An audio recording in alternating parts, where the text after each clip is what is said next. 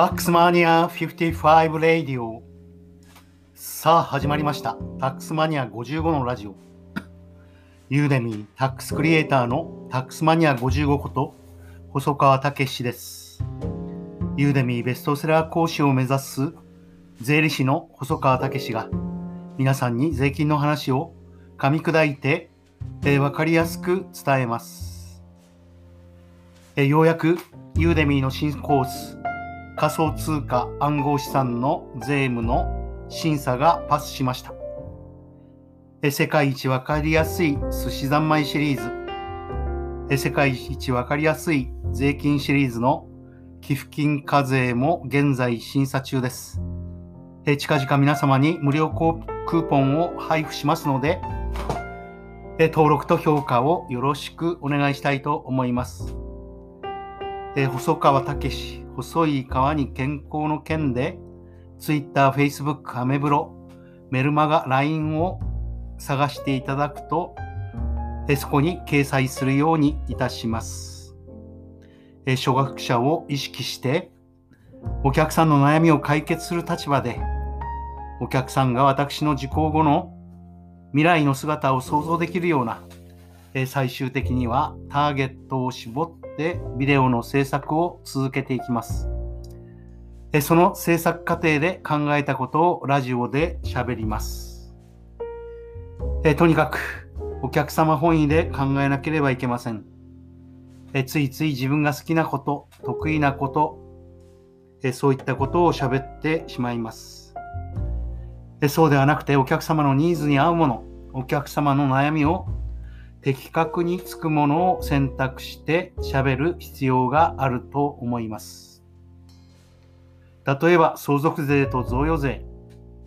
海外に行った方の10年縛りの話を調べているのですが、間違った不正確な情報があちこちに流布されているのは本当に困ったことだと思います。そしていわゆる有名税理士がそのことに言及していないとなると問題は深刻です。えー、大河内薫税理士の税金の話を聞いているんですが、え気のせいでしょうか？この方全然税金の話をしようとしませんね。えそして YouTuber、ヒロ税理士のえ喋った内容とか YouTube を探しているんですが、えー、探し方が悪いんでしょうか？国際相続について喋っているのが見当たりません。まあ、いずれにせよですね、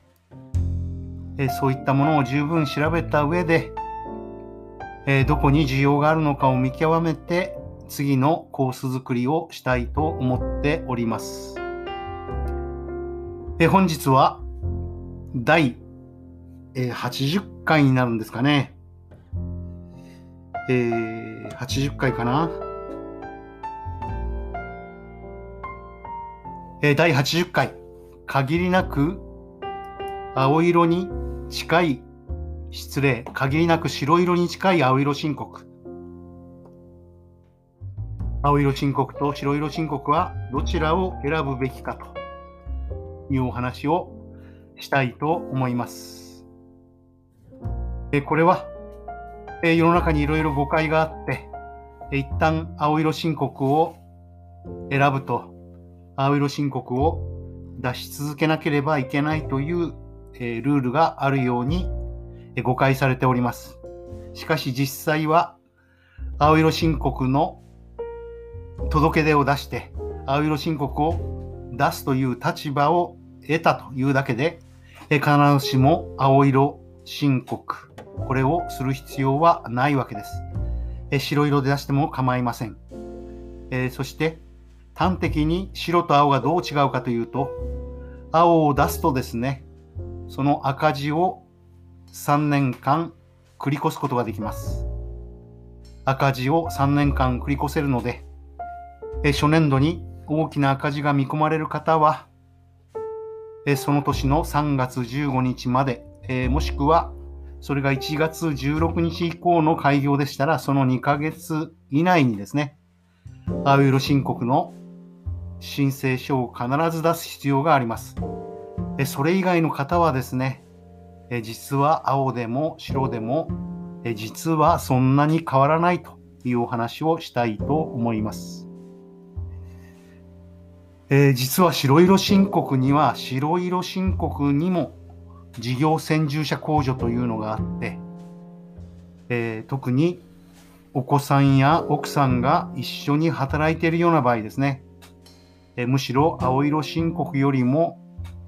え控除が有利になるような場合が出てきます。え例えば奥さんと子供2人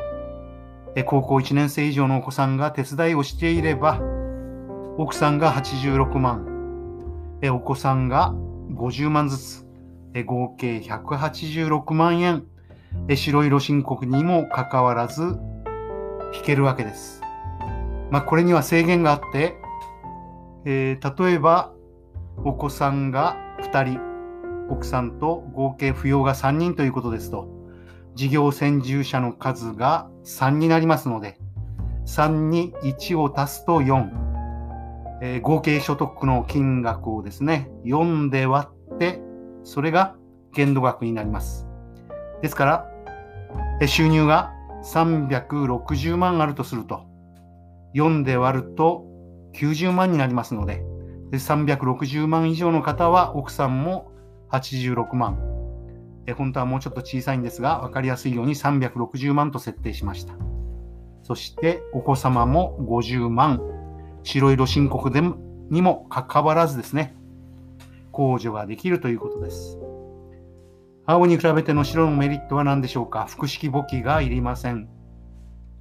帳面に売上や仕入れをざっとつけるような方式でも白色申告は認められます。全く帳簿がないというのは困るんですが、そういった大副帳のようなものでも、ノートにつけたようなものでも、それは帳簿として認められます。複式簿記になっていなくても結構ということですね。そして今申し上げたように、扶養控除の38万円に変えて、配偶者なら年間86万、それ以外の高校1年生以上の親族ならば年間50万円、これが必要経費として認められるわけです。これを聞いていてどう思われたでしょうか青色申告。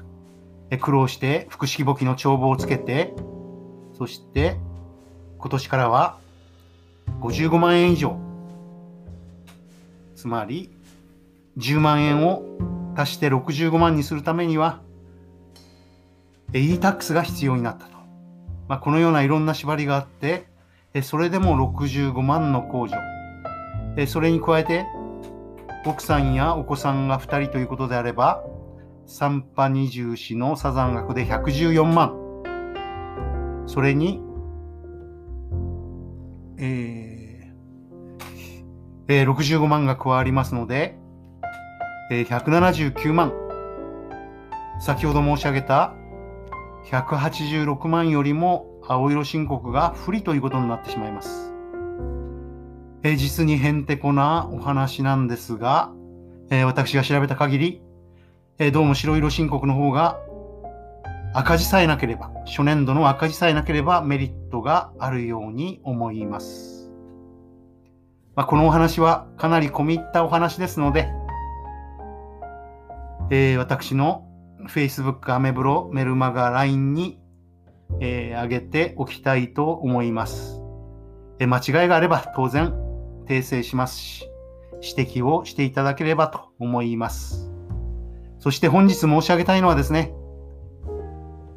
えー、この制度は、えー、実は、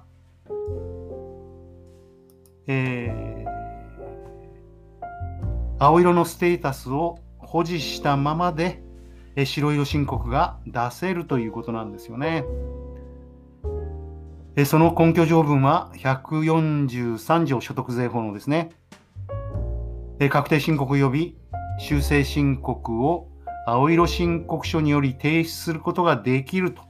このできるから来ているようであります。まあ、本来の趣旨と違うとは思うんですが、国税はこのような運用をしていて、青色のステータスを持ちながら白色申告をすることを認めているということであります。これについては、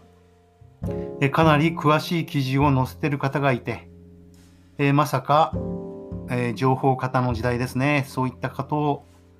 えそんなことを載せることを想定していなかったのではというふうに、え私自身は考えています。え以上ですね。本日は青色申告と白色申告どちらを選ぶべきか。え結論として、えどうやら白の方が有利な場合も出てくると。初年度に大赤字がない限り慌てて、え青色申告にする必要はなく、え大赤字が出ている場合は頑張って3月15日までに届け出を出す。え今年の場合は4月15日までに伸びていて、そして1月16日以降に開業した方はその2ヶ月以内に青色申告の申請をすればいい。そして白で申請したい場合はその年の3月15日までにえ白色申告になるための青色申告のをやめる旨の届け出を出すということになっているんですが、そんなものは必要ないということなんですよね。えやれやれな話で、え知っている人は知っている、え知らない人は知っている。いやいや、今知った。え限りなく白色に近い青色申告。青色申告と白色申告どちらを選ぶでした。タックスマニア55レディオえ本日はえ白色申告のメリットについてお話ししました。えいいなと思った方はえハートボタンを押してください。そしていろいろ疑問が出てきたと思います。